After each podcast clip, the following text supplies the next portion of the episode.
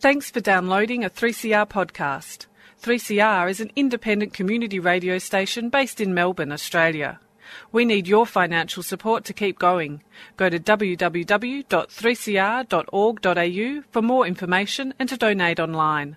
Now stay tuned for your 3CR podcast.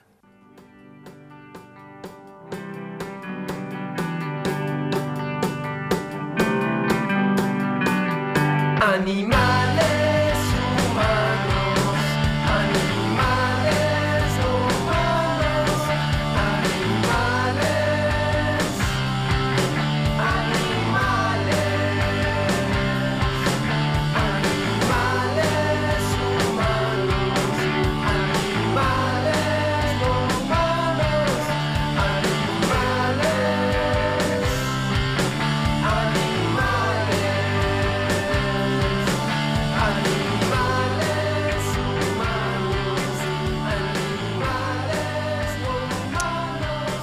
You've tuned into Freedom of Species Animal Advocacy on the airwaves.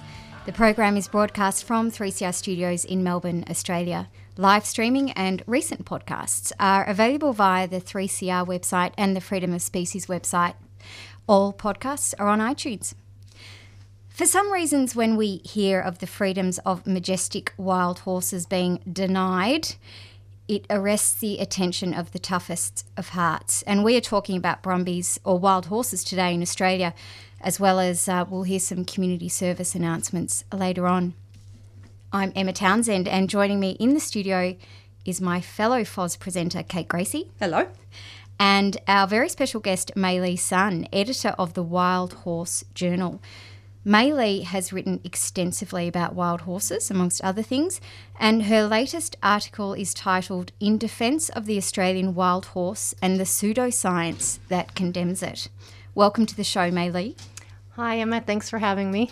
Um, we appreciate you coming in and sharing your knowledge with us on what is one of the first Melbourne summer days. Yeah, happy to do so. Firstly, can you clarify the terminology, like the names used? Is a Brumby a wild horse? Is there is it the same species? Does the naming matter? It, it doesn't really matter. It was a designation that's uh, probably used as, um, I guess, um, an Australian colloquialism or s- slang to call it a Brumby, which just refers to the wild horses that live in Australia, just like a wild horse in America would be called a Mustang. Okay. Can you tell us about the Wild Horse Journal, the the purpose of it, and why did you actually start it? So the way that my my blog Wild Horse Journal was started was after I had um, moved to Australia, um, and with my partner had owned four domestic horses, and I was looking for a horse of my own. And in the adoption process and search, um, I really did not want to uh, obtain a horse uh, from a breeder or a private sale. I wanted to look for for a horse that um, came from a sanctuary, and that's when I discovered that there were wild horses in Australia. I had no idea prior to that time. So when was this? When did you So that was in arrive 2010. in Australia? Oh, okay. Yeah, wow, that's so- rather recently, really. Yeah, recent, like six and a half years ago. Yeah. And um, in my search, I found that there were wild horses. And when I found out um, after adopting Trooper um, how horrendous the situation was for the horses here, um, I decided to start blogging about it. And that's how Wild Horse Journal started. And um, just have spoken to people all over the world about different wild horse populations in their various countries. So you basic the Wild Horse Journal is an online uh, portal, like Yes. website for uh, you've compiled. I mean, I've seen it, but can you tell us a bit more? You've it's extensive, it's Yes. comprehensive. You It's- cover It's a, it's got everything on it. Um, probably could use a bit more, to be honest. Um, I have written articles and have done a bit of research on wild horse populations from around the world, mainly focusing on um, Australia and the United States. However, um, there's a list of um, websites on there as well on the left hand side of of um, the website wildhorsejournal.com. I also have a Facebook page by the same name, Wild Horse Journal. Um, but on the website itself, there's a list of um, an extensive list of resources and reading material. Um, there's various tabs on there that you can click on, and that will take you to the information. Um, so if you're looking for a wild horse population in, uh, in a specific area, there are organizations that you can connect with. I mean, it's really too much for one person to cover on their own, but if um, it, it does give people access to a, and an awareness of how, just how many populations are out there and how many countries. You mentioned Trooper. Tell us about Trooper and how you met. So the way that you know, as I mentioned, I was in the process of looking for my own horse, and um, I, I've looked looked at everything from you know Clydesdales to standard breds and um, Arabian horses, and then again, I started googling sanctuaries in Australia, and for some reason, his picture came up, and um, I said to my partner, "Oh my gosh, I, I think I found my horse." And he was just a foal at the time, and I had read his story. He was captured in Kosciuszko um, during a government culling operation, and um, was whisked to safety because he ended up at the abattoir because he didn't sell at the sale yards. Um, so he was at the Camden sale yards, and um, mis- mistakenly, that herd, particular herd of Brumbies, um, landed there when they were supposed to be taken straight to the abattoir. But lucky for him, there was that delay, and uh, a couple of uh, Brumby activists had heard about them and went to the sale yards just outside of Sydney and were able to rescue a few of them. And that was the founding of the Hunter Valley Brumby Association was through that first rescue of theirs. And Trooper was one of them, along with another foal. And um, the the woman who started it, Catherine Massey, um, had um, put a photo up online of uh, these two Brumbies, and he was still just um, a young one and just scraggly and nothing to speak of. It's probably not a horse that someone would have called beautiful, especially as a foal. Um, he looked like a, a, a woolly mammoth and was disproportioned, just like foals are and puppies are. And uh, and yet I just saw some something in him. I saw the light in his eyes and just said, Bruce, I've got to fly up there and I I, I, I need to meet this horse. You were in, in love. I was in love. Yeah. It was love at first sight. And, and how old would he have been Um, then? He was probably captured around um, eight months of age, and when I saw him, he was probably seventeen months. Okay. So he was at the um, at uh, the Hunter Valley Brumby Association for about ten month, ten more months um, before um, I discovered him. And as soon as I saw him in person, um, I was able to go up to him and just just let him know that he'll always be loved and protected. That was the first thing that came out of my mouth when I saw him. That's Getting teary eyed just starting to think about it. It's beautiful Um, how you say you meet in person. Yeah, I met him in person. Met in person. Yeah. And it's so Yeah. I don't know. None of this it.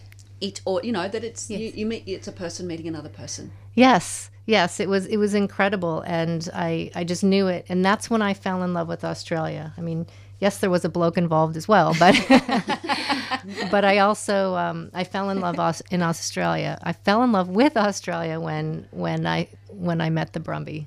Yeah. Yeah. Can, so Trooper was obviously rounded up in this culling process at a very young age. Yes. Um, can you tell us why uh, why horses like him are being rounded up? Well, the let's say the the the political reason for the roundups is you know the, the standard political reason given is that they're destroying the environment um, that wasn't the case before there was designation for uh, um, national parks and that would be true of other countries as well including the united states where there's a massive issue right now with um, the government trying to circumvent laws regarding the mustangs um, and that has to do with um, um, natural resource businesses wanting what's underneath the ground that the mustangs live on Right.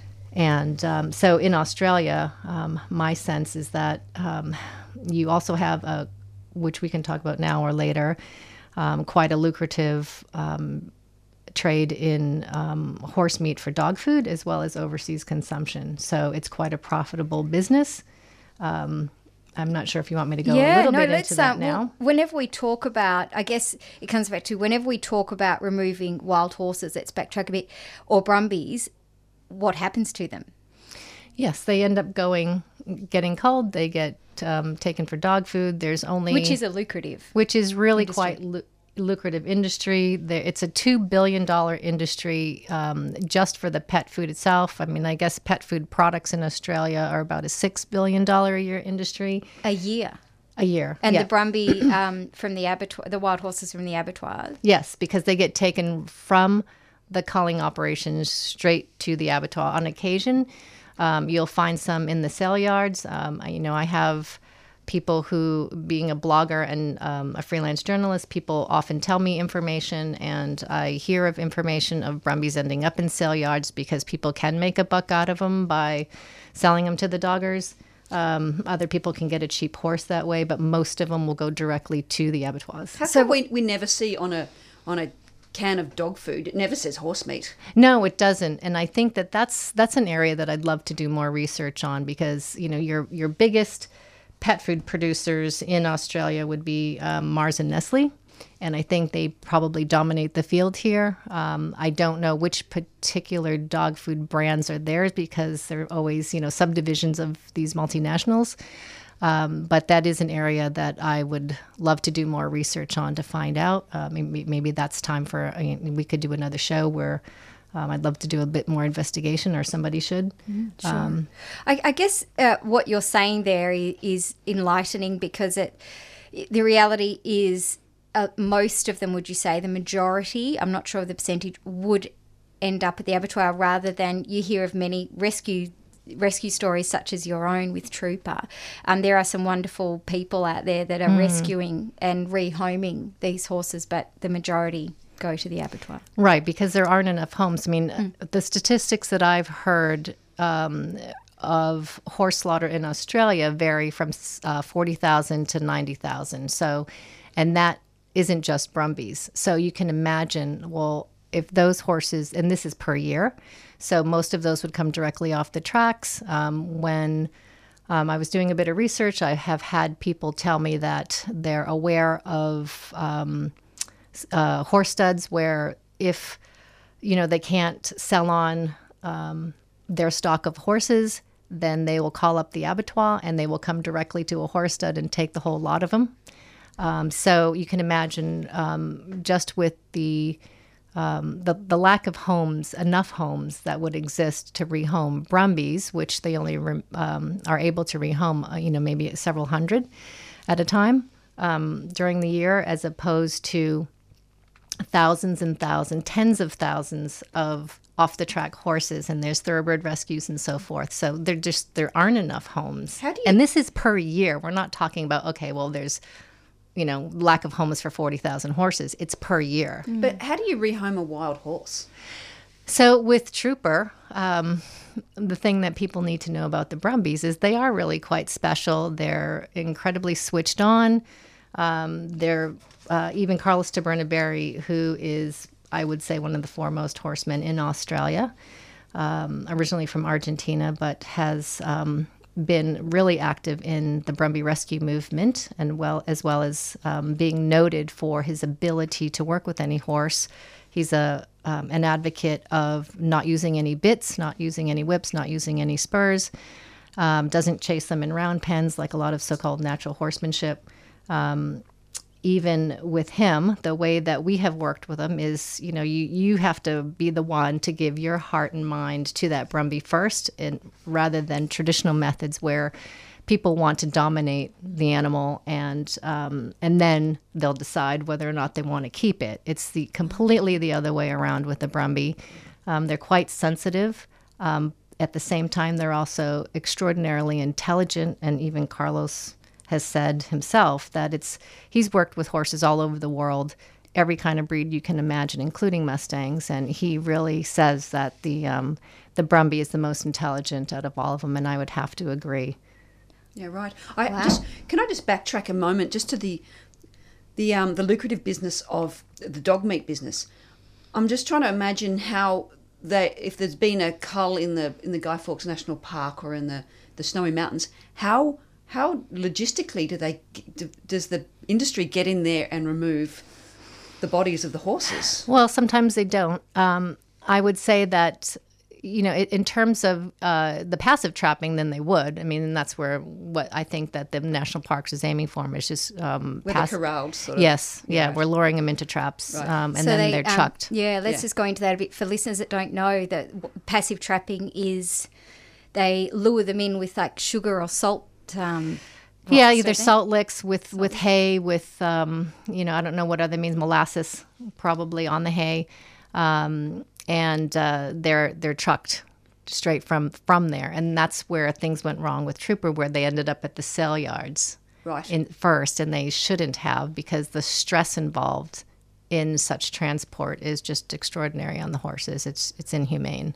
But what about when the the, the, the cull takes place for like um, aerial shooting from a helicopter, and so they're shot over a vast area of land? How would the industry get in and, and remove bodies from such a vast area? Oh, I don't. I don't think that they can. I'm not really sure if they have contractors come in. Um, I'm. I'm not familiar with it. Um, a lot of those, and, and this is part of the argument, is that when they do this kind of aerial shooting, um, and they're talking about national forests, logistically, it's a nightmare to even think that those shots could be accurate, and that was the massive problem with Guy Fawkes. And so then those horses are left. They're just to left rot. to rot, and Uh, that's so a where people carcass came in the in. environment. Yeah, Yeah, Yes. terrible. Yeah, I think that Yeah. part of the argument of the aerial culling is because logistically, to get um, trucks and things and do the passive trapping geographically with mountainous zones and They what have can't, you, it's right. tricky. So, yes, they do. Um, when they shoot a lot of horses in tricky terrain, they leave a dead carcass, and then Right. you've got the whole. Uh, issue of leaving a dead carcass in the environment, Right. you know, don't you? But also, Yeah, and the and welfare of being a marksman It's a from major- a helicopter. I Yes, mean, yes. come on. It's ridiculous. I mean, you can't even properly. Ki- I would argue that you couldn't properly kill a horse even at an abattoir and and and render that humane. Yeah, You yeah. you can't Yeah, say that because they're they're flight animals. Um, you know, they use captive bolt captive bolt um, means of which they you know they they render the horse unconscious um, and with the horse being as um, flighty as they are and moving a lot, I would I would venture to say that at least in the U.S., I know for a fact that if you go on to a lot of the Mustang welfare sites, that you can see footage of horses. Uh, undercover footage, just like you have with um, Animals Australia here doing their fabulous work with um, live export, um, that you can see footage of of um, horse slaughter where you have a lot of um, people who um, are quite unskilled and um, killing horses in, in ways that are not they're not they're not immediately dead. and they're doing it in front of They're not a docile family, animal. and it's in front Yes. of their, their And you can just imagine the smell of death in a place Yeah. like that. To even get the horse in there and say that you're able to do that humanely is ridiculous. Yeah, and I can imagine, and, and also, so shooting from a helicopter, the helicopter's moving. There's a mob of horses moving. I'd imagine shooting at shooting at horse that was standing still from a moving helicopter would be somewhat challenging. So Yeah. to get a, a, a, a so-called humane shot from a of a, on a moving horse from a moving mm. helicopter is insane. Yeah, impossible. I would say that you can't do it. I uh, mean, you'd be lucky if you could. And and horses move, they dodge, they weave.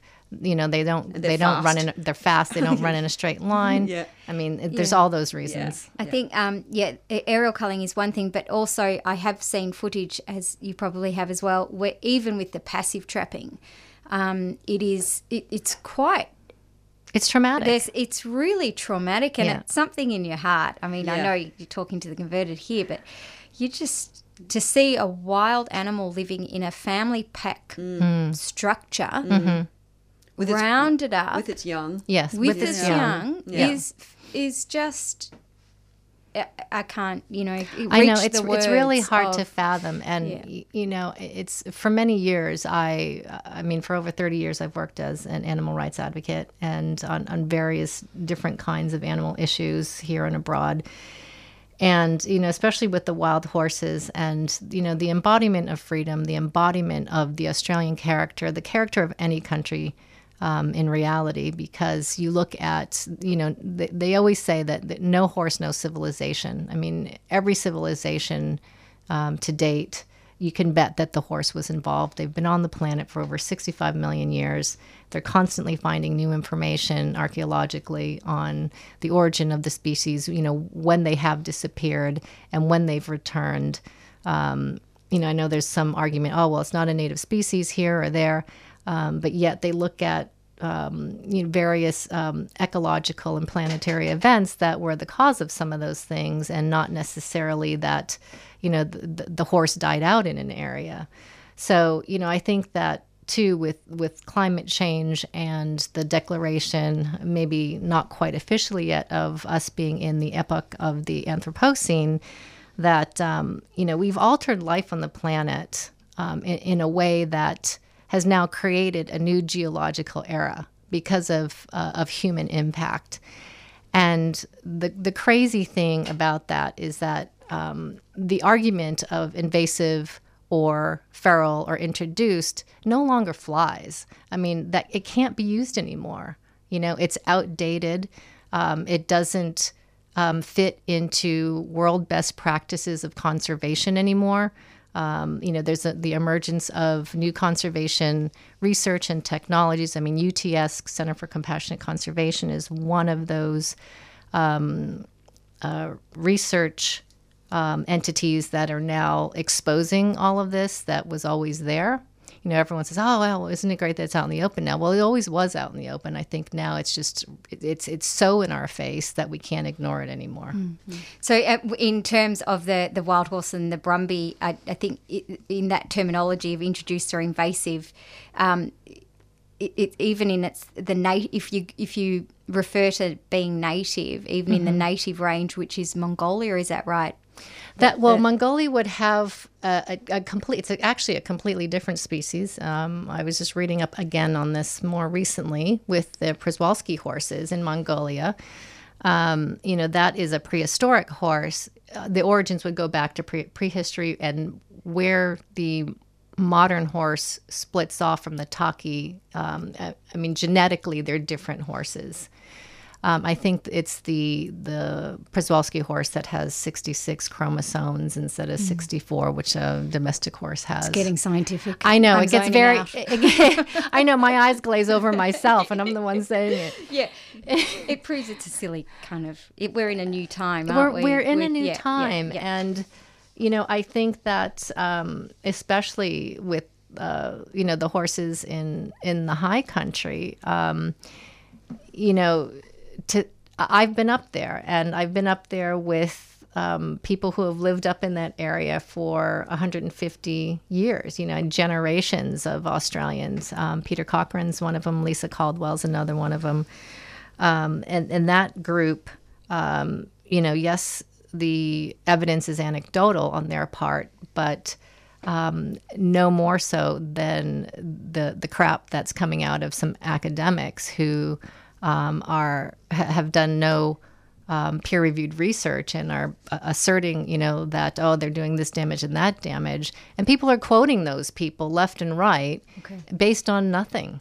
Okay. Well, let, before we we go into that further with the Kosciuszko National Park, which we've kind of found our way to, we might just go to a bit of a break to give our voices a rest. Let's hear from Wilco and its open mind.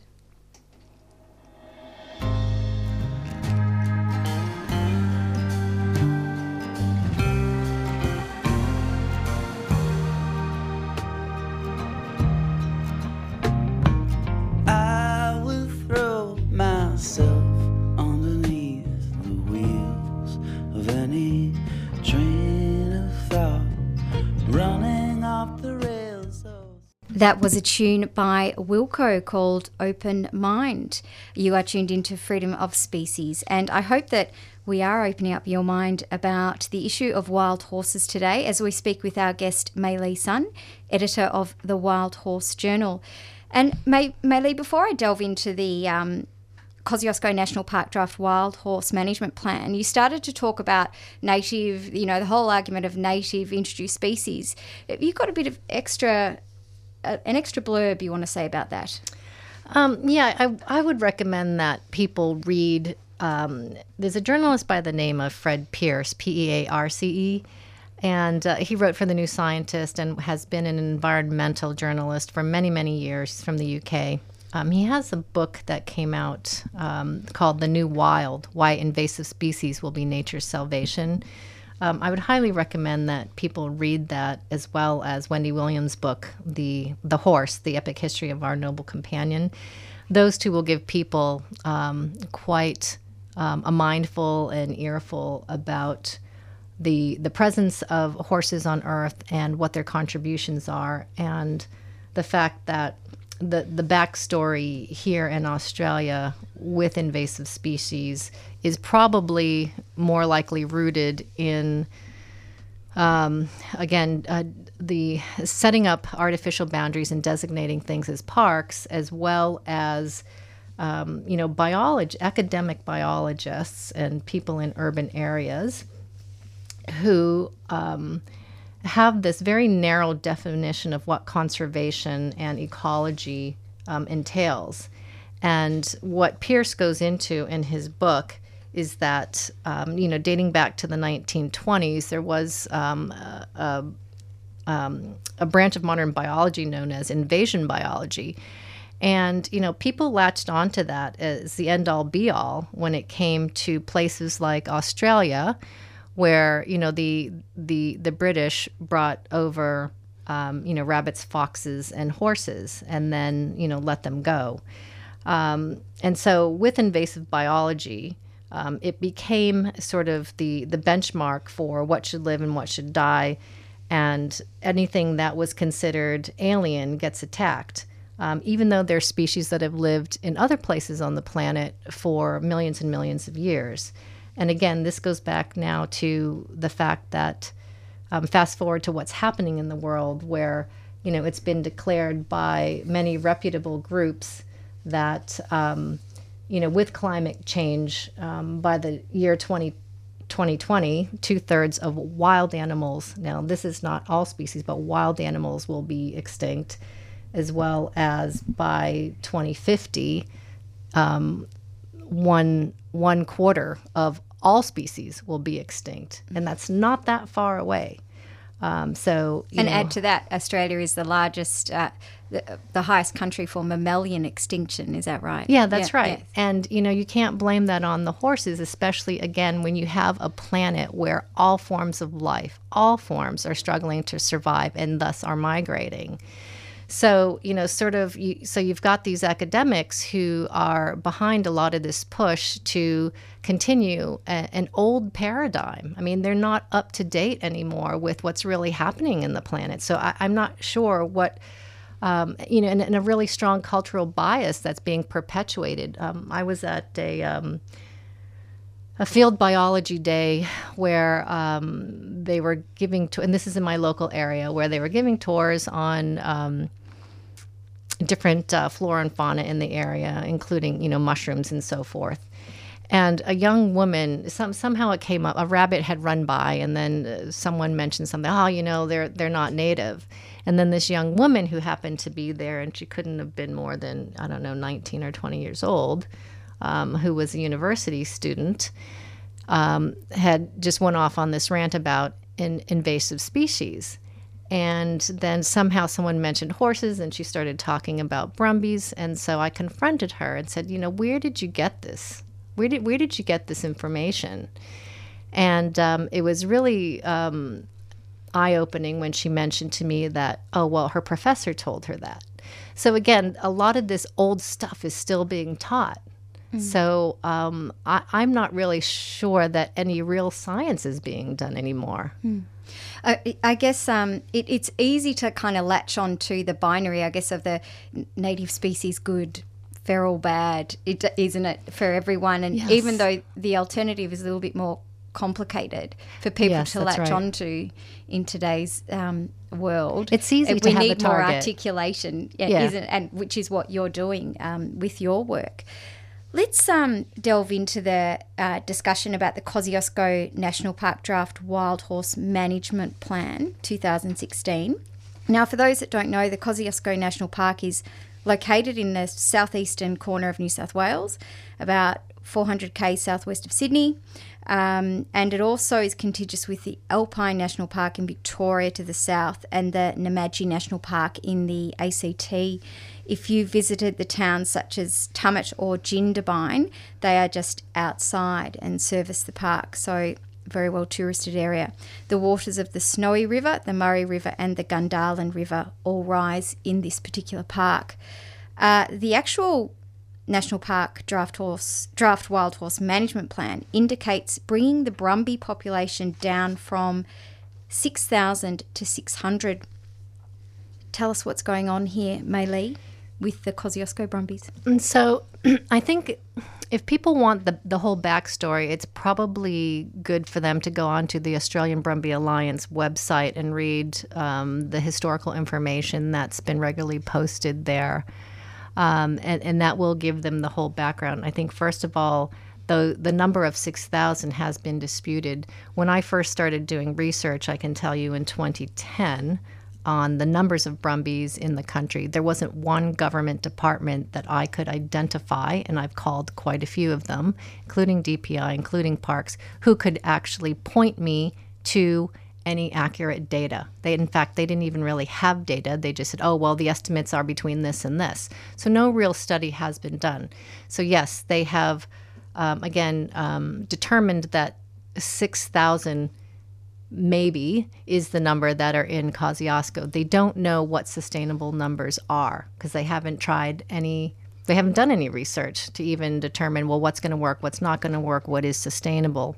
I think now people are raising questions um, to determine well what what would the numbers be um, if we were to remove X amount of horses and then study the number that are left. So, with the draft management plan, I think um, it was open for public comment. I'm not sure that they even had to do that, but they did because there were so many stakeholders who um, raised concerns about what was going to happen, um, including a, a, a well known anti Brumby academic who constantly puts forth ideas about. Um, you know the outlandish ideas um, about cannibal brumbies roaming the high country, Cannibal. yeah, cannibal ones. ca- cannibal brumbies roaming the high country. So I, I think most people who know wild horses and have been following the Brumby situation know who that is. Um, he's written quite a bit on um, that blog, The Conversation, and there's been a lot of people disputing his claims because they keep changing. Um, I know that we're in the era of throwing out statistics and ideas um, you know, in the fashion of Donald Trump and just changing them later when, as they suit you. So that's sort of what's happening with this guy. Whatever suits um, his agenda, he, he just kind of throws this stuff out there. Um, and the way that they they count numbers, of course, is um, what they have been doing, in my opinion, um, and many others, is they will extrapolate from doing an aerial survey um, of where Brumbies gather and then extrapolate to other areas of the park. So, like, like they count the kangaroo population, they just see how many's in Yes. that kilometre zone and times it by times it by how many X kilometres amount. you've yes. got. Yep. Yeah, that's right. And so again, there there is an entrenched bias. Um, so, however, my understanding is that there are some um, some field biologists and ecologists out there who are wanting to do the right thing and who want to do objective research. Um, I think it's a matter of convincing parks that that is the way to go. Um, I think those people have um, presented their recommendations to the parks in that plan. Can we go into um, okay? So, so the the push to reduce the populations, as I understand from being out, you know, I don't know anything about this issue really, is um, that, it, that they cause a lot of damage. And I know that, you know, uh, actually just on the weekend, I was feeding some horses some grass um, around where I live. And, uh, you know, the lady there has registered horses on her property. She said, yeah, give them some grass. Anyway, there were three horses. And then I turned away to walk up the road. And oh my God, I thought an earthquake had gone off. They ran up to, chasing me not to run. And the pounding, you know, of these big beasts. Mm-hmm. It's very easy to be convinced, yep, they're doing damage. Yes, Do you know what I mean? Of course, yeah. those big things, big hoofs do damage. So, can you go into a bit of, um, well, one, uh, do they do damage? And what kind of damage do they claim they're doing? Is are they? Um, let's talk about that. And has there been any science to back that up? Okay, so I think it's it, it is a it's something to be discussed because again we have to be open to discussion about all right well what what is the impact? It's interesting, however, that the first question a- asked and the only thing studied is what is the impact, i.e., what is the damage, as opposed to what are the contributions.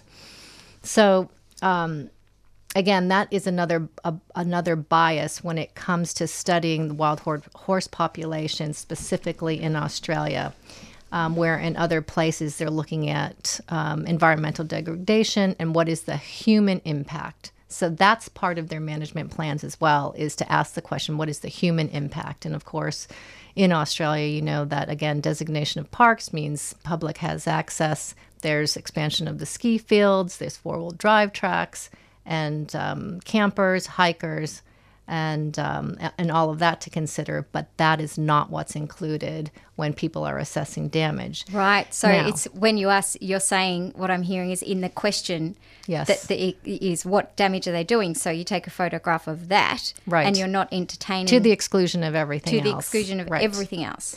And yet, you know, we know that in other areas of the world, um, there has been rewilding, and people can, uh, again, Google, you can Google rewilding of horses, and there's an organization called Rewilding Europe, um, which covers many different countries where um, uh, people can read about um, the benefits of reintroduction programs of wild Okay. horses.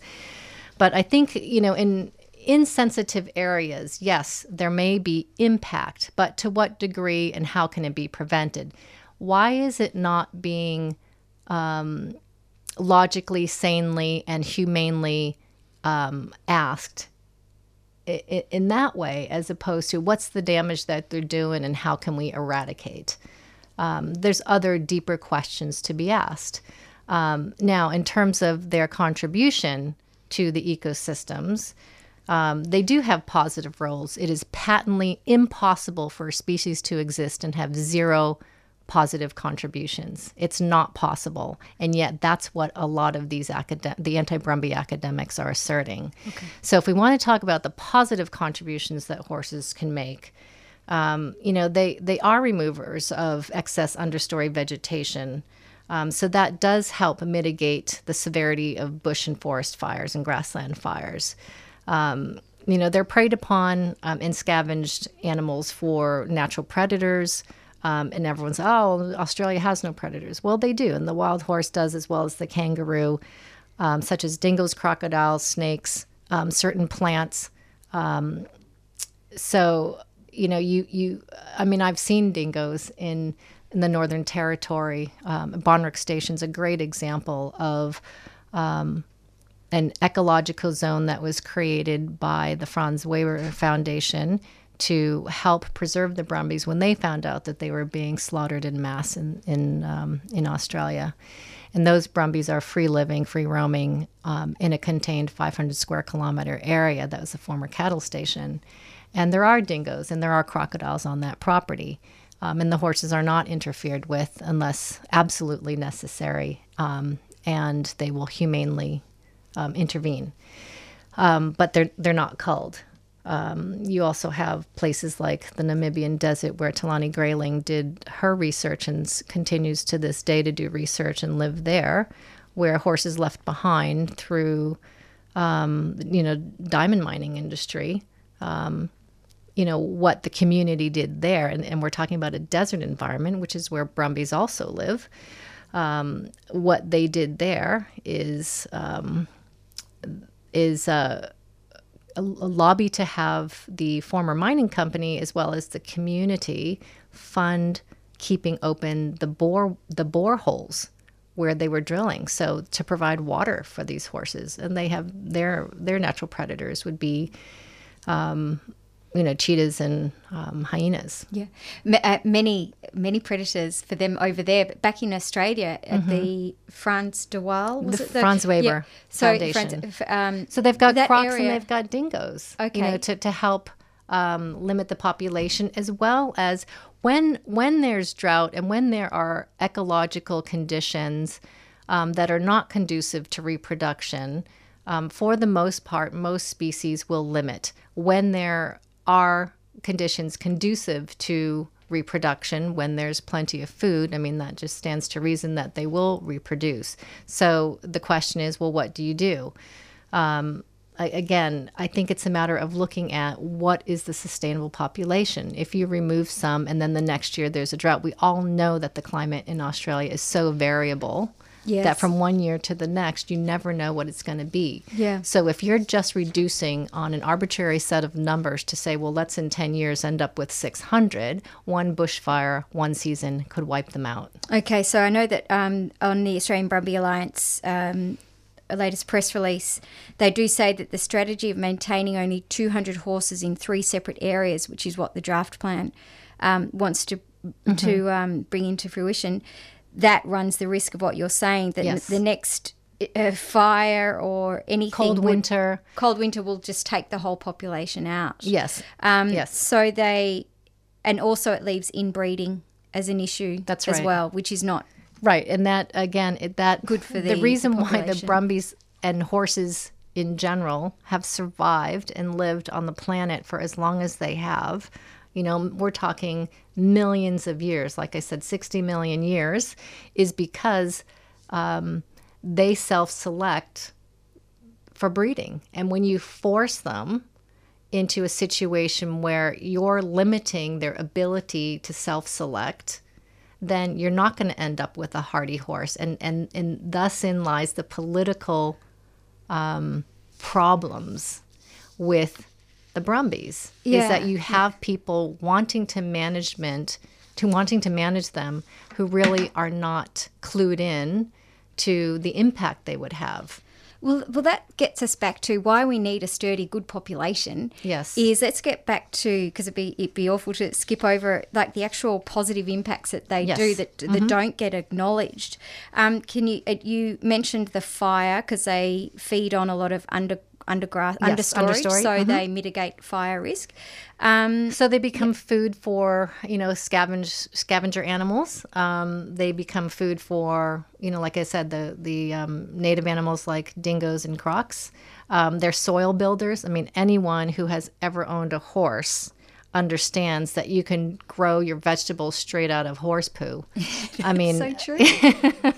so they're germinators. so they're, they're also yeah they're germinators. They build the soil, so they they pr- produce this moist, rich soil, like and that too would help mitigate the um, the forest fire. So not just eating it, but the humus building um, ability in their feces um, is uh, conducive to growing a wide variety of plants, um, and they can carry seeds.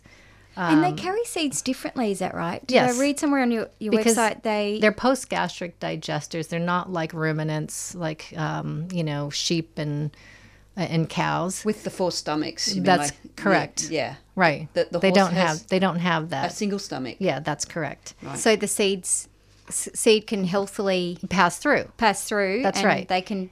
And you know, people say, "Oh, well, down." it's it's passing weeds, but it's also passing the good stuff." And I can tell you that more people are probably carrying weeds in on their clothing and their shoes, um, and on their car wheels and on their camping equipment, and in all of the soil that they bring in to build things. I mean, we were astounded when there was an ecologist from the U.S. that came out by the name of Craig Downer.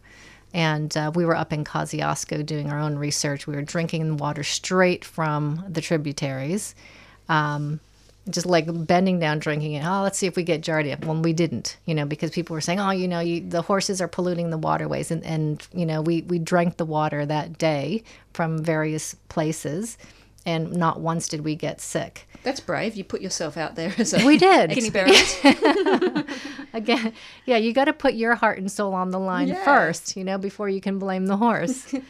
um, and uh, and the other thing too is they it's it's been known that that brumbies and and again you know people who live close to the land know this because they've seen it um, that they they're creators and diggers of wells in dry areas you know sam forwood who's the caretaker on bonrook station as well as peter fisher who lived up in the northern territory for quite a while and he's um, a real Brumby advocate and has a, a Waler stud in um, in Victoria. Um, he, he said he's witnessed it for years that um, you know the Brumbies will dig holes when when it's dry, and um, if they can if anyone can find water, it's them, and that will also feed other wildlife as and well. that that will help. That'll benefit. That benefits other native species. That's right. as well. And I also Exactly. and also in winter, so in the conditions of ice and snow, they do that as well, don't they? So yeah, they'll break snow. They'll so break they break ice. snow and ice. So Yeah. native species can therefore survive more because they can reach the Yes. the forage underneath Right. So, so again, we, we don't give nature um, the credit that we should because it's extremely intelligent, more so than we are. Yeah. No, that's great. Thanks, Maylee. And of course, it's not too late to um, act on behalf of the Kosciuszko Brumbies. If you head to the Australian Brumby Alliance website, um, they've got a little link there, um, and they have a little list of what you know you can read before you contact Mike Baird or Mark Speakman, and I'll put those details on our podcast and Facebook page.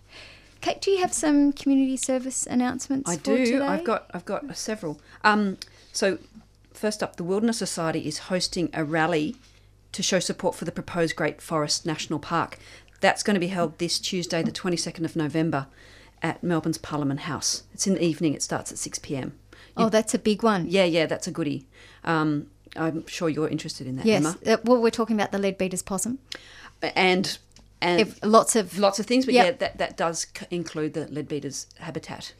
Um, so then there's also going to be two guerrilla projection events coming up to highlight the cruelty of the egg industry. When I say gorilla, I'm talking about gorilla. I was thinking, I'm talking about are we eating gorilla eggs monkeys now? in Australia? I'm talking about independence resistance fighters. I'm not talking Right. about the primate. So there's these um, two guerrilla projection events, and they're going. Um, they're taking place during the egg industry's annual AGM. So the first is going to be at the Geelong Pier this Wednesday, the 23rd of November. It's- obviously it's evening because it's a projection. It's starting at 7:45 p.m. The second's going to be at South Bank in Melbourne on Friday, the 25th of November, also at 7:45. Andy Meddick from the AJ uh, from the Animal Justice Party and also another Freedom of Species team member will be speaking at both events. Then Animal Liberation Victoria is having a fundraising photo exhibition and party at Gallery G1 in Collingwood on Saturday, the 5th of November. If I remember rightly, I think these are photos that have been taken by Noah Hannibal. Oh, some of, I, I did see a few of those briefly on Yeah, Facebook. They look very beautiful. Yeah. yeah. Um, Fitness for a Mission, number five, is a fundraising fitness session that um, that's raising funds for Sea Shepherd. That's going to be taking place at Mornington on Sunday, the 27th of November, and you, you need to book a spot for that one. Um, the Sea Shepherd Marine Debris Campaign is having beach cleanups at Adelaide's Semaphore Beach and at Melbourne's Mordialloc Pier. The Mordialloc one's also going to be a dive cleanup if you're, excuse me, if you're a scuba diver. And both of those events are going to be on Sunday, the 27th of November. And one more, Dance for the Animals. Oh, wow. Yeah, I think this is a new event that I'm aware of. Um, it, it sounds like lots of fun. Dance for the Animals is a family friendly festival at the Northcote Town Hall that's taking place next Sunday, the 27th of November, during the day. Um, that's going to have lots of good food and activities and music and dancing and temporary tattoos, and it's going to be lots of fun. Is that a ticketed event? Um, not as far as I can tell. I Yeah. think you can turn up for that one. But for to get details about all of those things, they all have their own respective Facebook pages. So just look it up online, and they will, um, as always, they will make their way eventually onto our own Freedom of Species Facebook page. A family friendly dance festival sounds Yeah, but fantastic. yeah, but and not just like if you don't want to dance, there's lot, lots of other things going on as well. So it's just like a, a fun day out. Lovely. Um, that's all the that's all the um, community announcements I've got. Great. Great. Thank you so much for coming in, Maylee. Thanks for having me. It was great fun. That was great. I'm sure we'll have you in again on the show because you're a woman of great knowledge. Yeah, and there's so much to talk about, and it's There are a lot. There's, and it's an evolving campaign. It's an evolving, you know, it's you know, things are happening continuously on this on this issue. So um, we need and to hear a, from yeah, you again. There's a lot of those issues you're talking about are yet to be really clarified for the public. Yeah, that's right. So, right. yeah. and it, I think is the more information, the better, and also, um, yeah, just putting out there that you know, good conservation means biodiversity, and the horses are part of that, and people need to to really take a look at um, the evolution of the horse and and get a better understanding of just how fascinating and how um, selfless they are in in not only in um, behavioral terms but um, ecologically. Yeah, and we need to stop scapegoating other species for the impact that we and our It's- animal right. agriculture is having. do you know? Absolutely. it's it's it's it's like it's gone far enough. We've got to stop Mm, passing yeah, the that's buck. right. And, And I- as you said, there's no peer-reviewed science on the destruction No. they're doing. So you really got to think about where your messages are coming from with this one, and and your uh, website, um, Wild Horse Journal, is a fantastic one, as well as Australian Brum- Brumby Alliance to to get the information on what's what's really going on. Yeah, that's right. And we, we have to be careful too that native species don't end up getting targeted next because it's I, I don't I I don't think it's just limited to just um, you know Introduced. the introduced species. Now we're starting to see native species like the kangaroo being targeted. Yeah, they're know. been scapegoated now for the. Yeah, they're being scapegoated. So my next article is going to be less meat, less heat, more bull. I look forward Oh, to. It. I love that. reading Less, that one. let- can you say that again, please? it's less heat, less meat, less heat, more bull. I Yeah. will look forward We to that. We definitely need to come when you've got that one up. we'll definitely get you back in here about that because yeah, there's a there's hours and hours of content. Oh yeah, issue. yeah. Oh my god. yeah, we, we can't we can't start thinking of animals in terms of their their their, their carbon footprint. You know, in, in terms of what's what would be sustainable for food production. I mean, it's ridiculous. It's it's really starting to get absurd. It is, and isn't the, the kangaroo cull here. It's the the largest animals wild yeah, animal slaughter in yes, the world, Yes, that's right. and it's. I, th- I suspect most Australians don't even know that. No, no, it's shocking. It's really quite shocking. Yeah. Yeah, so we'll, we look forward to talking about how that, that kangaroo issue has now become, you know, people are saying, oh, eat, eat kangaroo because it's more green. Yeah. Suddenly, that Yeah. oh, it's native, let's save it. We'll throw that flag out the window. Yeah, let's that's eat right. it because it's That's green. right. This is what I mean about the like, picking and not really- choosing. Yeah. First, it's the Brumbies. Oh, they're non-native, and now it's your own native animal. I mean, the coat of next? arms. Yeah. Yeah. exactly. All right. Well, thank you so much for tuning in to Freedom of Species this week. Next week, we've got another live show. We have Lawrence Pope coming in.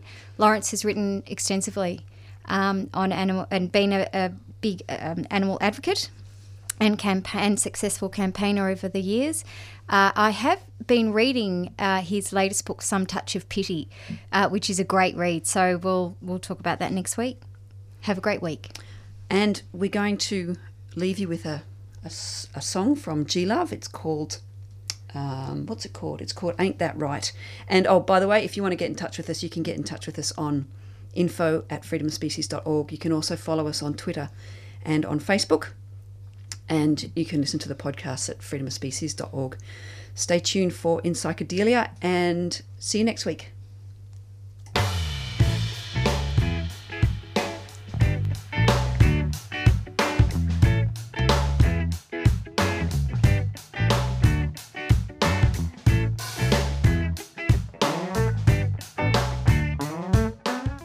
You've been listening to a 3CR podcast produced in the studios of independent community radio station 3CR in Melbourne, Australia. For more information, go to allthews.3cr.org.au.